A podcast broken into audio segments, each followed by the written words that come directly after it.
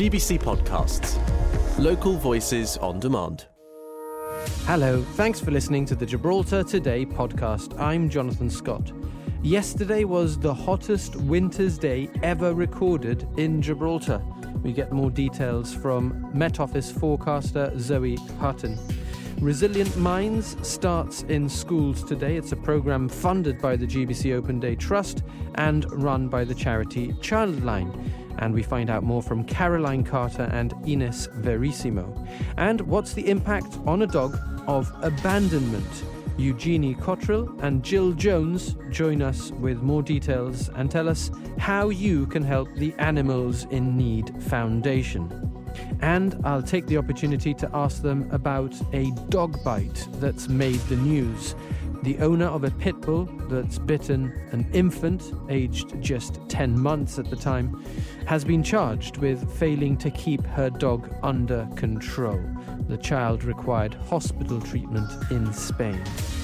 All of that on the way. But first, our news editor Christine Vasquez is here ahead of EU treaty talks resuming tomorrow, at least the official round of talks resuming tomorrow in London. But we know that a lot of the negotiations are reportedly happening on the social media app WhatsApp.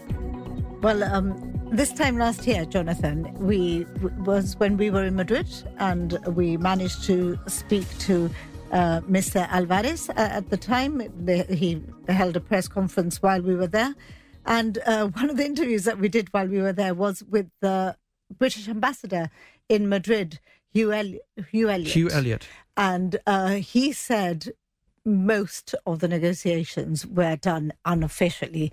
So, yes, WhatsApp, I mean, we do it ourselves. We know how, how very useful it is. I mean, it's just a, a messaging app. I mean, I'm, I'm, sure a lot of people are familiar with it, but um, it's a messaging app, and, and, and it's you know you, you, we use it to communicate with family, friends, but but also official work businesses done, uh, and uh, uh it's interesting because uh, we've heard also in the COVID inquiry in the UK that a lot of the communications around uh, the management of COVID for the UK government happened uh, on that messaging service. Um, it's, so it's it really has it, become centre. The work never stops because. WhatsApp carries it on.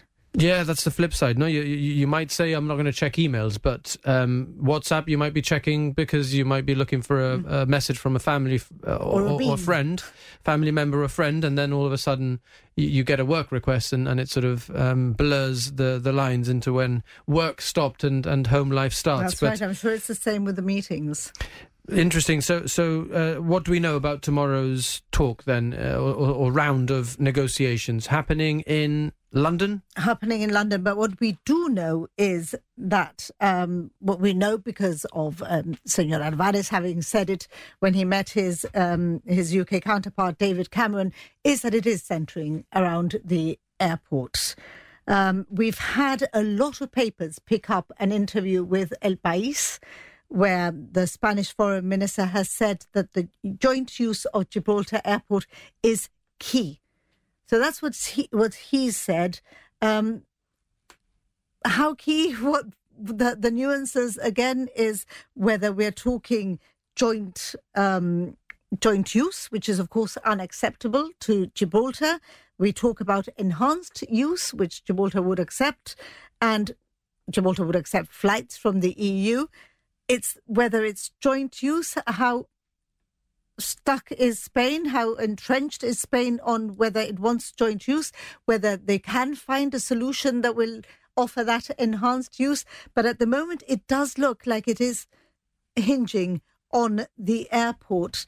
And as I said, this time from, from the off, ¿verdad? like from the moment that uh, we started talking about the New Year's Eve framework agreement from 2021, which doesn't include the airport, which is ironically doesn't include the airport. So. But, but it was it was said that uh, almost immediately. I remember speaking to, to Sir Joe Bossano about uh, a, a, hut, no, as, as I think Brian yes, Reyes at the Chronicle, the, the Brexit chiringuito uh, that uh, could straddle the the line that separates Spain and from Gibraltar and whether uh, passengers could arrive uh, in the Gibraltar airport, but if they need Schengen clearance, they could go effectively into Spain from from the Gibraltar airport. Um, I, I mean, it's it, it's difficult because it's such a, a big negotiation, and the chief minister has to keep his cards close to his chest, uh, and um, and sometimes we think we understand something, but we don't necessarily understand And it. But I, I think that that would happen to them as well. I think that things uh, do change because every time we seem to be near, somebody thinks that they can slightly up the ante, perhaps ask for a bit more. Uh, I don't think we've had the same negotiation over these years because if not, either something would have achieved or not. So different parties are including more things, are taking more things out of it. Um, and again, it, is, it depends who you speak to. I hear some people say that it's going swimmingly, and other people saying that they're having sleepless nights. And uh, and we heard the the chief minister reflect on comments by the governor. Uh, sat there exactly one week ago. Uh, he said, "Yes, of course we would would like for uh, we, of would course we would, we would hope that there would be a, a treaty, an agreement in principle, even if the final treaty is not written uh, out, an agreement in principle by by Christmas." Uh, and the chief Uh, minister has told us before that the minute that there's an agreement in principle, it would be implemented. We do not have to wait. it, it becomes for- effective, no? Uh, yes, we would not have to wait for the treaty. Um, what we do have, again, it's just before Christmas, and uh, I think it was exactly this time last year when we were in Madrid. Um, what we do have again is Spain slightly uh, dangling the the the, the carrot and saying uh, slightly uh, threatening. Um, That's a stick, then, not a carrot. no? well, yes, but doing doing a bit of both. A bit of both. A bit of both. You can have the carrot, or you can have oh, the, or, both. or sorry, sorry. I thought I thought you you Yeah, and uh, again, you know that uh, that mention from uh, Miss Albares saying uh, you can decide what you want. It's either this or the implementation of EU legislation. And as we know, a lot of people are finding that EU legislation tough at the frontier. I beg your pardon. I thought that's where you were going. I thought you were going to tell us about yesterday's queue, which uh, actually um, built up quite significantly at, at around four thirty, five o'clock for, For mot- motorbikes for mo- only. No, Yes, but I, I was referring more to the, the ID cards as well, and those Um, because some people just find that they can't go Christmas shopping to Spain, and there are a lot of people you see it on social media. Well, no, no you know, stay at home. But a lot of people do want to go. They they want to go to Spain shopping. They want to go to La Cañada. I mean, it's choice, and a lot of people are having that choice curtailed by that supposed EU Brexit legislation. Okay, so in short, tomorrow, uh, the latest official round of talks in London for a future relationship agreement um, between the EU and the UK about Gibraltar. Uh, and are we expecting there to be uh, an early Christmas present? Un regalito? I wouldn't think so. I, I, I, mean, Don't hold your breath. Who, who am I to say? I wouldn't know, but I wouldn't think so. Even if something were arranged, um, I mean, it would be great. We have heard the chief minister talking to you about there being significant dates. Uh, we, we tend to think that those dates are more linked to what's happening at the EU in terms of presidency and in terms of commission changes. Um, but I, I wouldn't. I mean, put it this way: my money is not on an early Christmas present. Gibraltar Today with Jonathan Scott. The Animals in Need Foundation says it's struggling to keep up with the number of dogs who need rehoming. The charity has met with the Minister for the Environment, John Cortes, to discuss their wish list for change. Uh, what's it all about? Let's find out now from Eugenie Cottrell and Gill Jones. Thank you so much for joining us. Uh, so let, us start from the top, if you like. Um, for somebody who's not familiar with the Animals in Need Foundation, tell us a little bit about yourselves. We've, uh, we're a Gibraltar registered charity, and for nine years, our very small team has been assisting the authorities with the rehoming of abandoned and stray dogs. And in addition, we've been um, we've been making dogs, helping to make dogs legal, and we've been arranging um, the veterinary care of of dogs in need. Okay, and uh, and you're a group of how many people, more or less? Small charity. We're very small. Really, the the day to day team is about uh, eight eight people. There's eight of us, but we all have full time jobs, so we we do this after work. And all animal lovers, to Yes. state the obvious. Absolutely. um, okay, uh, let's bring in Gill. Gill, we, we heard there a little bit about um, abandonment being a, a a problem uh, that's affecting the charity at the moment, and, and dogs are suffering as a result, no? Yes, absolutely. What we're seeing in Gibraltar is an uplift in people either who are abandoning their dogs or who are turning to us looking for help because they can no longer look after their dogs. They're either very elderly, they're looking to go into hospital, or they're already in hospital in some cases, and it's their family who are reaching out to us to say they have a dog that's that's no longer got an owner. Can we help either temporarily or longer term? And unfortunately, in a lot of the cases, it is rehoming those dogs permanently. So it's, it's a, I think, a problem that's maybe not always that visible in Gibraltar, but it, it does happen. We've had to rehome over 30 dogs from Gibraltar this year. Uh, Wow, there's just this year, so that, Yeah. that is a significant number. But I suppose, um, and, and I know that you don't want to judge people who may feel that they are their circumstances no longer allow for them to look after a dog. But um, if there were to be a scale of easier to understand and harder to understand, it's easier to understand if somebody becomes, um, you know, sort of uh, due to their age or their health, less capable of looking after their pet. Yeah. Um, but, but but I suppose it, it, it, the challenge for, for for in terms of rehoming it remains the same. No? Really, and it comes down to finance as well. And I mean, how are we going to do it? What do we do with the animal? What does the animal need? How long is it going to take for us to rehome? And I, I think it's important to emphasize that in the nine years that we've been doing this work, there's been a lot of heartbreaking situations. And in Gibraltar, we tend to think at times when we explain this to people, they're a bit shocked, saying, oh, that doesn't really happen in Jib. Well, actually, it does. Right. We've seen dogs that have been starved to death. We've seen dogs that have been thrown out of balconies. No. We've seen dogs that have lived all their lives in tiny cages in flats that have never left. Um, dogs actually that haven't had any fur. Dogs that are, do not know what it's like to go for a walk. What do you mean no fur? Why, no why? fur. No, we've. I mean, it's shocking to see a dog that has all its fur has fallen off because the dog has So never gone out stress or stress and all- uh, and not eating properly. So I mean, this was a few years ago, and we we assisted the police when they removed three dogs from a flat in Gibraltar. that, that's Um, animal cruelty. Absolutely, and I think this this is this is um, has been really one of the triggers um, for us to reach out to Minister Cortes with our wish list um, for amendments in Gibraltar, which obviously include legislative change, but in addition, in addition, um, changes like a, a policy, a system for whistleblowing, where people, because obviously we live in a very small community, and there's people who are scared to report to the police or, or to file their reports or to reach out. So it's somewhere how that the, the authorities would somehow um, it would trigger an investigation into animal neglect and animal cruelty.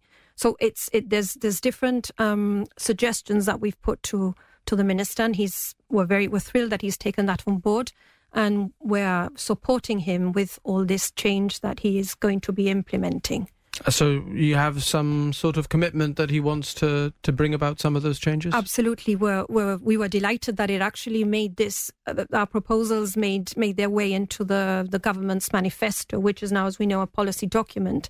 And we've actually met with their lawyers already to start discussing the practical effect of the changes to legislation. I mean, significantly is the fact that animals will be recognized as sentient beings. Currently, they are considered property. Right. So, so this extends beyond: is the animal eating? Is does the animal have have water? To the emotional and mental um, welfare of the animal, and this is obviously a consideration that will have to be taken place as all other changes in legislation are going to be made. And, and let me just play devil's advocate for a moment, just to, to, to make things particularly clear. Why why should we extend those rights to a dog? because it, this represents how we as a community, what we're like as a community, because it's how we treat our most vulnerable that that shows us what we are like. Um, and this will also, I mean, where where we will be moving, we will be on a par with the legislation in other jurisdictions, for example, that of the UK. Uh, and Gill, uh, dogs are emotionally intelligent. I think anyone who's been around um, a dog and lots of other animals as well couldn't really be any doubt about that in terms of how, how they react, um, how they respond to, to warmth and to being treated harshly. Um, it, it's commonly thought on, as Eugenie said, this is legislation that's already in place in the UK. Um, so it's really more about their basic needs, but about making sure that they have a reasonable standard of life, really. So, yes. So you want that, um, and you expect it now to be enshrined in law. Uh, and, and what will then some of the practical effects of that be? So, so we've heard Eugenie talk about the need for a uh, sort of whistleblowing pathway to make sure that people who suspect that there might be uh, a dog being abused, can, the authorities can find out about it. But, but what else are we talking about? Exactly that, and I think it's also things like how um, if, if it's a sentient being rather than an item, how it's treated in law as well. So if the police take action, if you've had your car stolen, your car is then impounded if it's returned, if it's found. That can happen to dogs as well if, right. if there's some criminal activity and it's contested or civil activity involving a dog, then it's treated at the moment like any other piece of property, which can cause additional unwarranted and unintended suffering to the dog. But the police have to follow the law. And, and, at the moment, as Eugenie said, the dog is just treated as if it was a, a computer or a phone that's been stolen or mistreated, or abandoned, whatever. And that's what we want to change so that the dog's welfare is taken into account in any decision that's made going forward. It sounds like a really positive. Yes, sentencing yeah, provisions exactly. as well, so that there is a ban, so that, that can actually be implemented. The ban on, on owning or, or controlling animals um, if, if obviously there is a conviction for cruelty. Okay, and let me uh, sort of pause this conversation about the Animals in Need Foundation, if you don't mind, and, and let me just ask you, as animal lovers, um, you know, we, we heard you sort of confirm the obvious that uh, that you do uh, love dogs, um, but um, tell us a little bit of what you think about the uh, this dog bite that we're reporting on. Uh, the owner of a pit bull uh, said to have bitten a tod, an infant, an infant who was ten months old at the time, who then required hospital treatment in Spain. Um, thankfully, we don't get too many of these in Gibraltar. But but what's your sort of response to that? I think absolutely. It feeds into responsible dog ownership. It actually goes hand in hand with what our agenda is, which is having dogs licensed with responsible owners um, in looked after in an appropriate way um, within our own jurisdiction and people able to, if they have a cause for concern, whistleblow, report. Um, and that would include if they thought their dangerous dog was there. I mean, would obviously against any dangerous dogs as much as anyone else would be. It ends up with dogs all being tarred with the same brush when incidents like this happen. So, but really, the legislation should encompass all aspects, including including dangerous dogs. And let me ask you: um, I'm a parent of, of two young children uh, who who are naturally quite drawn to dogs, and and I always sort of find myself battling between, you know, let them enjoy you know this this um, encounter, uh, and and on the other side thinking like, oof, you know, like I don't know this, I don't know this dog. Like, what you know, what what what advice, what practical advice would Always you have? ask the owner, yeah, ask the dog ask. owner, is it okay? Can the children touch the dog? Can we? I, I think that would be a good start. And and most dog owners know the are, are, quite sensible with the advice that they, yeah. they would give. No, Absolutely. like whether they get excited or, or, yeah, and whether it's an appropriate meeting, an appropriate next step. Sure. Okay. Uh, um, right. Let's get back to the Animals in Need Foundation. Uh, we, have been talking about um, a wish list that you're, you're working on with the um, uh, Environment Minister John Cortes um, for changes to legislation. You're working with the lawyers. You said. Um, what What are the next steps? Do you think? I think the next step is obviously, I mean, this is the beginning of an ongoing process. So I, I think um, we're waiting to hear back from from the government's lawyers, and I think this this this is very much an initiative for for the year that's coming. Good. Um, okay, so 2024 is sort of hopefully we're going to see significant process yes. with it, uh, yes. progress. Okay, and um, before I let you go, uh, you're a charity after all. How, how, can people help? What what sort of um, messaging uh, are you putting out uh, at uh, this important time of the year? Well, um, we need actually it's a flag day this Friday, so we we desperately need help. So please just email us if if you can you can assist we're very keen. We need foster. We need fostering of dogs. We ideally adoptions for if you know you can offer a good home. Um, corporate sponsorship, personal sponsorship, donations, and an awareness really of you know, of, of Gibraltar as it is and, and the needs that there is in this community to review animal welfare. Right, Gill, final yeah, word? I would definitely say um, it's, it's almost Christmas upon us, and we spend a lot of money on a lot of plastic things that maybe we don't need um, and won't need going forward. I'd say it's not really about that Christmas. It's about supporting your local charities, making a difference. If you want to make a difference, you can genuinely save lives by supporting dogs, by fostering dogs. I fostered my first two puppies this time of year five years ago, and I've never looked back since. It's amazing. So you know, welcome the spirit of Christmas into your heart and um, open it to a dog if you can. On Radio Gibraltar and on GBC Television. Gibraltar Today with Jonathan Scott. We're going to tell you about Resilient Minds, which is a program that Childline is running in schools. It's uh, starting right this minute. In fact, just as uh, 1.30 was the uh, the targeted start time. So uh, we'll find out in what schools it's happening. It's an initiative that has been funded by the GBC Open Day Trust and hopes to empower students from the uh, well in the school years two through until seven, uh, and they're uh, being given skills to navigate life's challenges.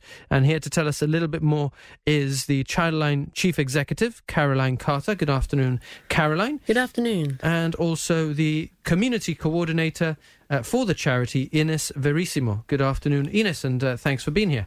Good Uh, afternoon. So tell us a little bit about um, Resilient Minds. So, this, as you rightly said, is a program which has been funded by the GBC Open Day, and we're delivering it in collaboration with the Department of Education. And we're so proud of this program because our aim is to intervene early into children's lives, to give them skills to cope with life's challenges, which they will come across.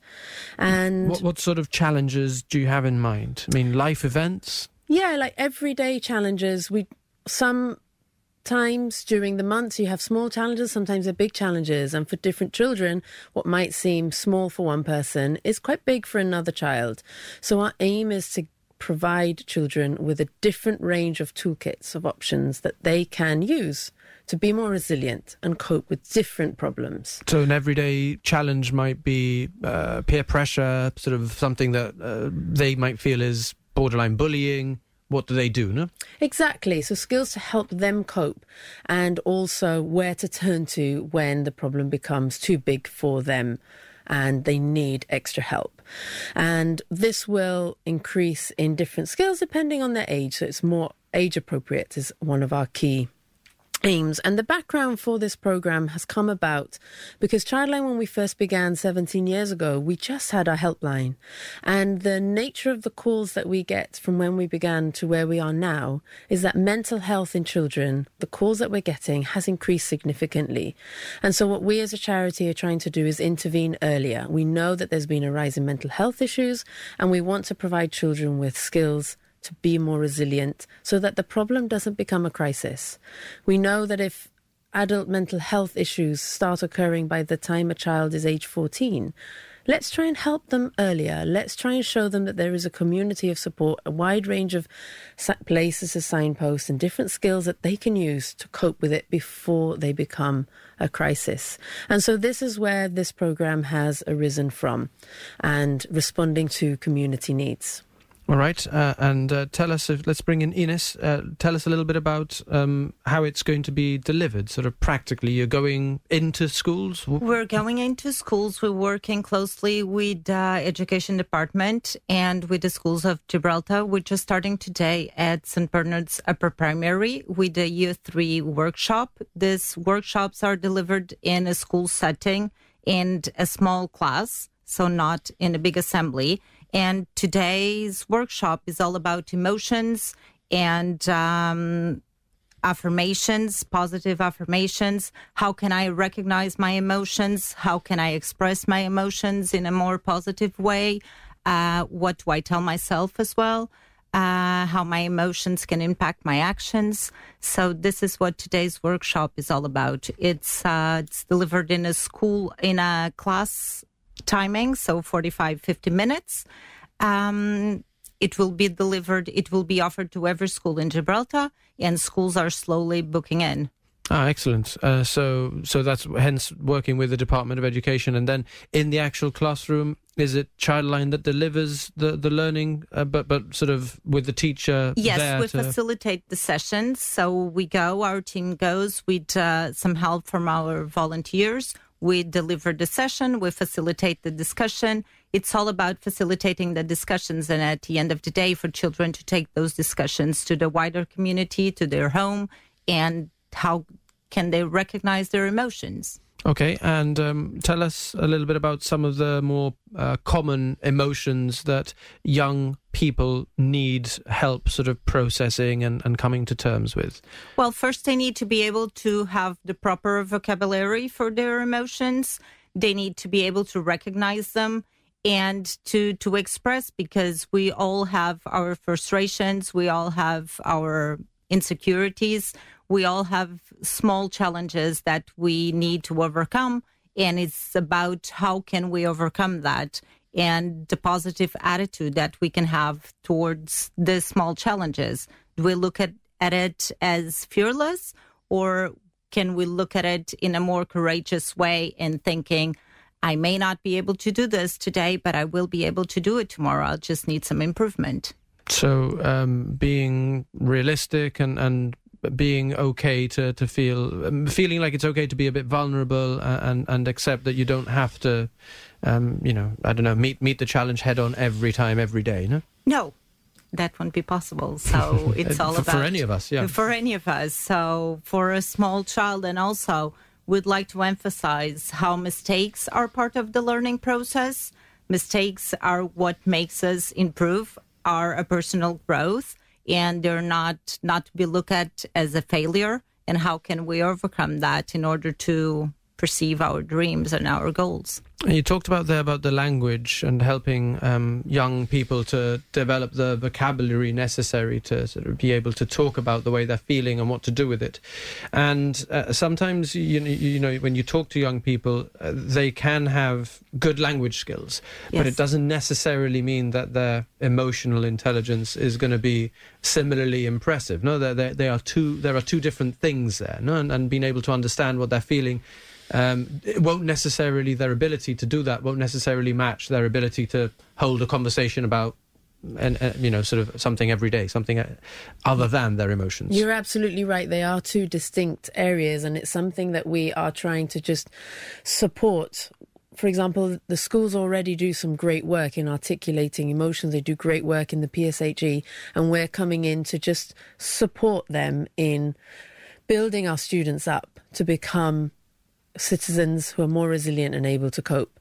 And using a charity like ourselves as Childline, using all our professional training, we've got a team of greatly skilled people, as Ines has rightly articulated, a team of staff and volunteers to come in with these external resources to complement what's already being delivered will ensure that we're able to provide our students, our young people, with not just the awareness of their feelings and the language, but also the tools to cope with the problems when they arise so that they are built up in a holistic way. And you, you said earlier, Caroline, that um, th- there is a, rise in um, uh, mental health issues, uh, paraphrasing what you said, but uh, a rise in mental health issues among young people. Um, is that sort of anecdotal? Is that in Gibraltar or, or, more generally? It's very interesting that you mentioned that, and I think it's also got to do with there being less stigma around talking about mental health issues, and so children are growing up in a place where it's safer to talk. And as an organization, we pride in trying to promote to children that Childline is a safe place for them to talk about feelings. And so that in line with bigger picture when we speak to our Childline UK colleagues and we talk about our contacts on our helpline and our services, we know that in Childline UK, their general trend is that children are talking about mental health a lot more. And we are when we discuss about the reasons, there are obvious. It's very complex to know why this is happening. Um, there is an element of COVID increasing issues, um, academic pressures, and social media pressures all becoming more pertinent in children's lives than before. But the reasons will be complex. But all we feel um, honoured is that children feel safe enough increasingly to talk about worries, and we want them to be able to open up. We want parents to know that Childline is a safe place for their children to talk about the problems, and we will signpost them as professionals where is appropriate and encourage them with the language, as Ines says, to be able to talk about it with their parents, to talk about it with their teachers and their professionals. And that's that's part of our holistic vision. Okay, and um, I suppose uh, talking about mental health is, important, uh, and we're definitely doing that more, as you said. Uh, but that doesn't necessarily mean that there are mental health issues, no, because it's it's you know it's just part of coming to, to, to terms with understanding why we're feeling the way we're feeling. I mean, it it wouldn't equate to, for example, uh, a rise in um, necessarily in in um, medical uh, diagnoses of um, anxiety or, or, or something similar among children. We we haven't seen that that rise in, in, in diagnoses, no? Perhaps I'm not sure about GHA statistics in terms of official medical diagnosis, but what we find on our helpline when we talk about a rise in mental health type calls is when children are talking to us about self harm, suicidal ideation, um, significant areas where we're leading to referring them. They need some more medical support. You, and so you we've don't need seen a a, diagnosis rise for that. That that is Yeah. that is something that needs uh, yeah support and Yes, so it's not just I'm feeling sad, I'm feeling low. These are more high end things. And when they talk about issues, for example, um, difficulties they might be having in a family context or with friends, we would categorize that in a way that that's uh, relational issues, peer relationships, or family. So when we as Childline talk about mental health issues increasing, we're saying that children are talking to us more about um, anxiety. Not just stress, um, more But- like depression than But, uh, sadness. so, so what, that might be a normal suicide. response. uh, That might be a normal response to the pressures of society, but but there, there are other things as well, no? That, that- Exactly, yeah, that yes. accompany it. Exactly. Okay, uh, and let's bring it back to, to Resilient Minds specifically then. Um, starting in St Bernard's this afternoon, what other schools have signed up? And uh, if somebody's listening to this, uh, are they still in time to? Yes, they're absolutely in time. Hopefully, we will deliver at least one workshop per mo- per term. So we started with year three. I know that St. Anne's is already booked in for next term as well. Uh, St. Joseph's, but I don't know on the top of my head No, every everyone. But yes, they- all the all the schools have been approached, and they will. We're building slowly, so we'll start with year three. We'll move to year two, and and then to year four. So hopefully, in a period of time, we'll have from year two to year seven, and we have engaged with all these children. and and that's more or less what seven to fifteen year olds um, being uh, sort of Uh, targeted. it's Yeah. from about six year olds to twelve year olds. Six to, to twelve, but Yes. okay. Uh, and uh, and and I suppose then there are a variety of challenges depending on, on the age and, and the Yes, courses depending tailored a bit. The, yes, it's definitely tailored uh, age accordingly. So now with year three, we're working on emotions. With year two, we'll be working on dreams and our goals. What's the vision that we have for our future? With um, older children, we can work on different things on personal boundaries. How can I set my boundaries? Um, that obviously has an impact on peer pressure. How can I deal with peer pressure and how can I actually express my boundaries in a safe way? So what, that- like um, a physical space, but also sort of like how Eh, much you might tolerate teasing, for example. Yeah, exactly. How can I express my boundary that I won't allow you to tease me or to bully me? And how can I do this in a healthy and positive way? So that's a very empowering message, not to be able to let a young person know how to deal with uh, a difficult social situation that unfortunately uh, almost all children will encounter at some point. Yes, at some point. Behavior that they don't like from a peer, which uh, who might be a friend or, or, or at least so- somebody they know, but who is behaving in a way that they don't like. Yeah. Very interesting. Um, it must be quite rewarding no, as well to, to go in. I mean, I, I don't know. Do you get like a, a nice response? I mean, I know that you're just starting the course now, but uh, are you hoping, and, and from similar programs maybe that you've run, do you get uh, like immediate feedback from the young people that, that you know you think, oh yes, this this has been useful. They, they've they've they got it. Yes, you do. When you go into schools and you work with the children, obviously, uh, if we work at Childline, it's because we really enjoy and really feel rewarded and feel the joy working with children. And um, and they always tell something. They always bring a message to the table, which is very rewarding. Um, along the few years that I've been working with Childline, uh, schools are always, always very positive to, with us and they always welcoming. And so that's also very positive. We just want to kind of complete the work that it's already being done in schools, which is very positive in well-being and resilience.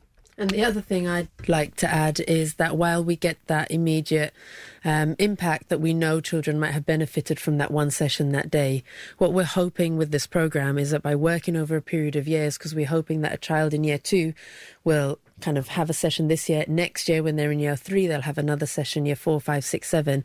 Is over a long period of time we're equipping our students from an early intervention early on with tools and skills, and we're building that language and increasing the complexity as we go along. So there's a long term impact in this program also. And and you're partnering with teachers and the Department of Education, so hopefully there there are tools that they might be able to draw from uh, in between those sessions as well. Absolutely, that's exactly right. So we are here to collaborate with the school to supplement their delivery. And by bringing in these external resources, we're not just delivering that immediate session like today and as the weeks progress, but they'll be able to have additional resources should they want to expand on those topics with those students because we know that different things will come up and for different students different things are more important than others. But the teachers will know that because they're with those students each and every day. Gibraltar today with Jonathan Scott. You may have heard that yesterday was the hottest day ever recorded for a winter, uh, uh in the winter period since records began locally in 1947. According to Met Office Gibraltar, the rock hit a historic high of 25. And uh, more details now from the forecaster at the Met Office, Zoe Hutin. The start of this week has seen record breaking temperatures across the rock. At the airfield, the temperature peaked yesterday at 25 degrees Celsius, 0.3 Celsius higher than the previous record of 24.7 degrees recorded back in December 1989. On average, the maximum daily temperatures we can expect in Gibraltar in December is 20.5 Celsius, though this too is on the rise, with the average maximum daily temperature over the last 30 years being 20.9 degrees Celsius in December. In addition to being the warmest December day on record, it's also the warmest winter day on record, and surrounding areas have been equally as warm. Al Algeciras also reported a maximum temperature of 25 degrees Celsius yesterday afternoon. Today, temperatures are recovering to a little above average, with maximums of 21 degrees Celsius expected across the rock, before turning cooler over the weekend, with highs of 16 or 17 Celsius expected later on this week. Thanks for listening to those highlights from Gibraltar today. I'm Kelly M. Borge, the show's producer. We're live on Radio Gibraltar Monday to Friday from 1 to 2, getting behind the headlines. And you can catch up here whenever you like. Until next time, have a good one. GBC Podcasts. Local voices on demand.